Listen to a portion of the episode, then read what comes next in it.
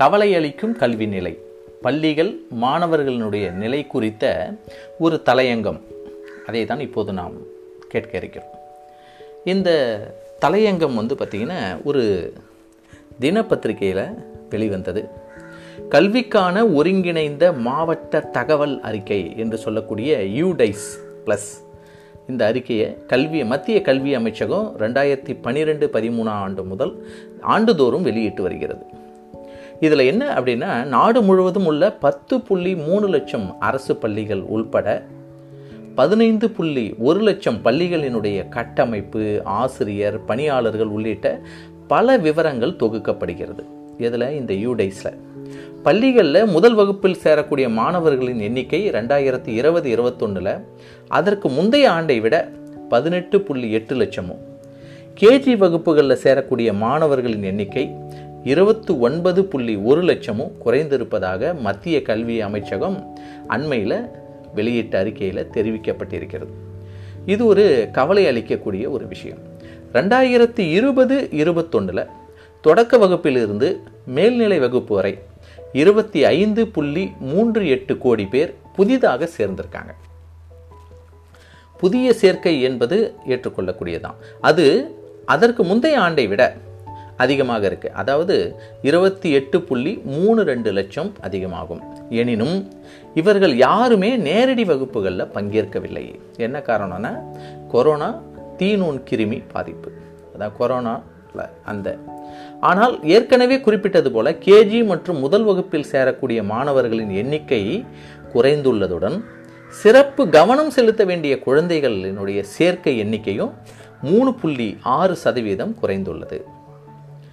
இந்த கரோனா காலத்தில் பாதிப்பால் மாணவர் சேர்க்கை ஒத்தி வைக்கப்பட்டதே இதற்கு காரணமாக இருக்கலாம் அப்படின்னு அந்த அறிக்கையில் தெரிவிக்கப்படுகிறது.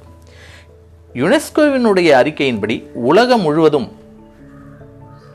சராசரியாக முப்பத்தி ஐந்து வாரங்கள் தான் பள்ளிகள் முழுமையாகவோ பகுதியாகவோ மூடப்பட்டன. ஆனால் அமெரிக்காவில் அறுபத்தி ரெண்டு வாரங்களும் இந்தியாவில் எழுபத்தி மூணு வாரங்களும் மூடப்பட்டிருந்தது. யுனெஸ்கோவினுடைய அறிக்கையில் சொல்கிறாங்க அப்போ இந்த கொரோனா காலத்தில் ஏற்பட்ட கற்றல் இடைவெளி சாதாரணமாக எப்போதும் விடப்படக்கூடிய விடுமுறைக்கு பிறகே மாணவர்களினுடைய கற்றல் திறன் சாதாரணமாகவே பாதிக்கப்படும். குவார்டர்லி பார்த்தீங்கன்னா முதல் பருவத் தேர்வு ஒரு ஒன்பது நாள் இரண்டாம் பருவத் தேர்வு ஒன்பது நாள்.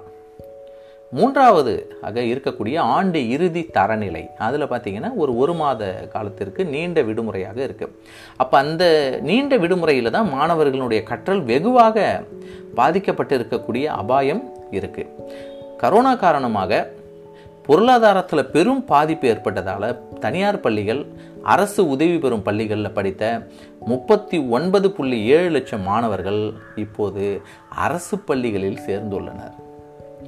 தனியார் பள்ளிகளில் இருந்து விலகி அரசு பள்ளிகளில் மாணவர் சேர்க்கை அதிகரித்துள்ளதை அசர் ரெண்டாயிரத்தி இருபத்தொன்று அறிக்கை நமக்கு சுட்டி காட்டுகிறது இதனால் தனியார் பள்ளிகள் மற்றும் அரசு உதவி பெறும் பள்ளிகளில் நிறைய டெப்ளாய்மெண்ட் ஏற்பட்டிருக்கிறது. அதாவது ஆசிரியர் மாணவர் விகிதம் வேறுபட்டிருக்கிறது. இதனால் ஆசிரியர்களை அந்த இடத்திலிருந்து மாறுதல் செய்ய வேண்டிய கட்டாயத்திற்கு ஏற்படுத்தப்பட்டுள்ளது. அல்லது பணி பதவியிலிருந்து வெளியே போங்க. வேறு பள்ளிக்கூடத்துக்கு நீங்கள் போயிடலாம். இங்கே பசங்க குறைவாக இருக்குது என்று சொல்லக்கூடிய நிலை ஏற்பட்டிருக்கிறது. ரெண்டாயிரத்தி ஆறு முதல் ரெண்டாயிரத்தி பதினான்கு வரை தனியார் பள்ளிகளில் மாணவர் சேர்க்கை அதிகரித்தே தான் வந்திருக்கு. பின்னர் ரெண்டாயிரத்தி பதினெட்டு வரை ஒரே சீரான அளவில் தான் அந்த மாணவர் சேர்க்கை தனியார் பள்ளிகளில் தக்க வச்சுருந்துருக்காங்க. ஆனால் அதன் பின்னர் குறைய தொடங்கியுள்ளது. ஆனால் இதற்கு நேர்மாறாக ரெண்டாயிரத்தி ஆறு முதல் குறைய தொடங்கிய அரசு பள்ளி மாணவர் சேர்க்கை கடந்த சில ஆண்டுகளாக அதிகரித்து வருகிறது. இதற்கு என்ன காரணம் என்றால் தமிழ் வழி கல்வி. ஒரே அரசு பள்ளிகளில் படித்த மாணவருக்கு உயர்கல்வியில் அதிக வாய்ப்புகள் கிடைப்பதற்கான சலுகைகள் அரசால் அறிவிக்கப்பட்டிருக்கிறது. அரசு பள்ளி மாணவர் சேர்க்கை கடந்த சில ஆண்டுகளாக அதிகரித்து வந்ததினாலும் கல்வி கட்டணத்தை வசூலிக்க முடியாததால் சில தனியார் பள்ளிகள் வந்து மூடப்படக்கூடிய நிலைக்கும் வந்திருக்கிறது. அரசு பள்ளிகளுக்கு மாணவர்கள் இதனால தான் மாறியிருக்காங்க. தமிழ்நாடு உத்தரப்பிரதேசம் ராஜஸ்தான் ஹரியானா மகாராஷ்டிரம் கேரளம் ஆந்திரம் போன்ற முன்னேறிய பெரிய மாநிலங்களில்தான் அரசு பள்ளிகளில் மாணவர் சேர்க்கை அதிகரித்திருக்கிறது. அரசு பள்ளிகளில் மாணவர் சேர்க்கை அதிகரித்திருந்தாலும் அந்த மாணவர்கள் அனைவருமே பள்ளிக்கு வருவார்கள் என்பதற்கு எந்த உத்தரவாதமும் இல்லை. கரோனாவுக்கு முன்பே கூட உத்தரப்பிரதேசம் பீகார் போன்ற மாநிலங்களில் வருகை பதிவு அறுபது சதவீதத்திற்கும் குறைவாகவே இருந்துள்ளது.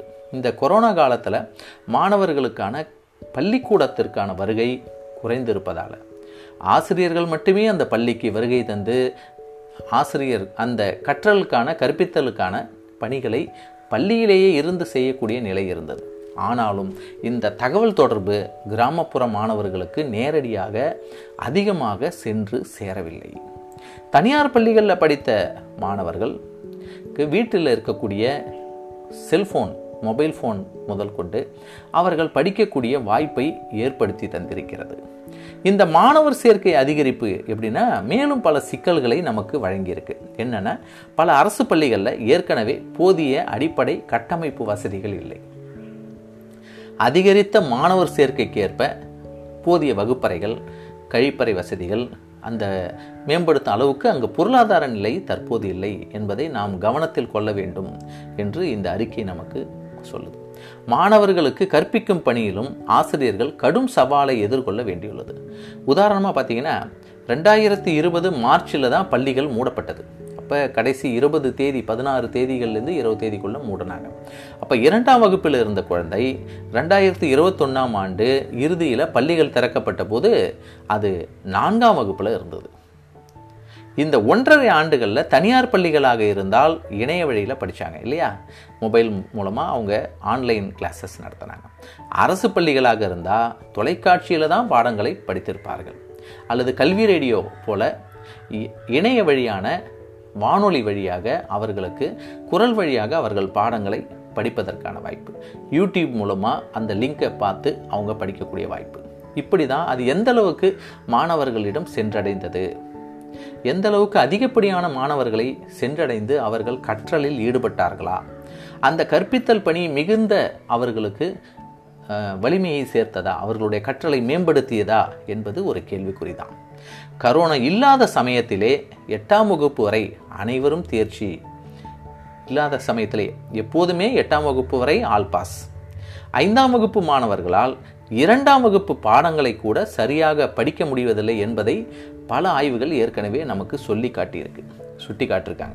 மாணவர்களால் புரிந்து கொள்ள இயலாத நிலையில் அவர்களுக்கு பாடம் நடத்துவது பெரும் சிரமமாக இருப்பதாக அறுபத்தி ஐந்து புள்ளி நான்கு சதவீத ஆசிரியர்கள் தெரிவித்துள்ளதை அசர் ரெண்டாயிரத்தி இருபத்தொன்று அறிக்கை நமக்கு சுட்டி காட்டுகிறது.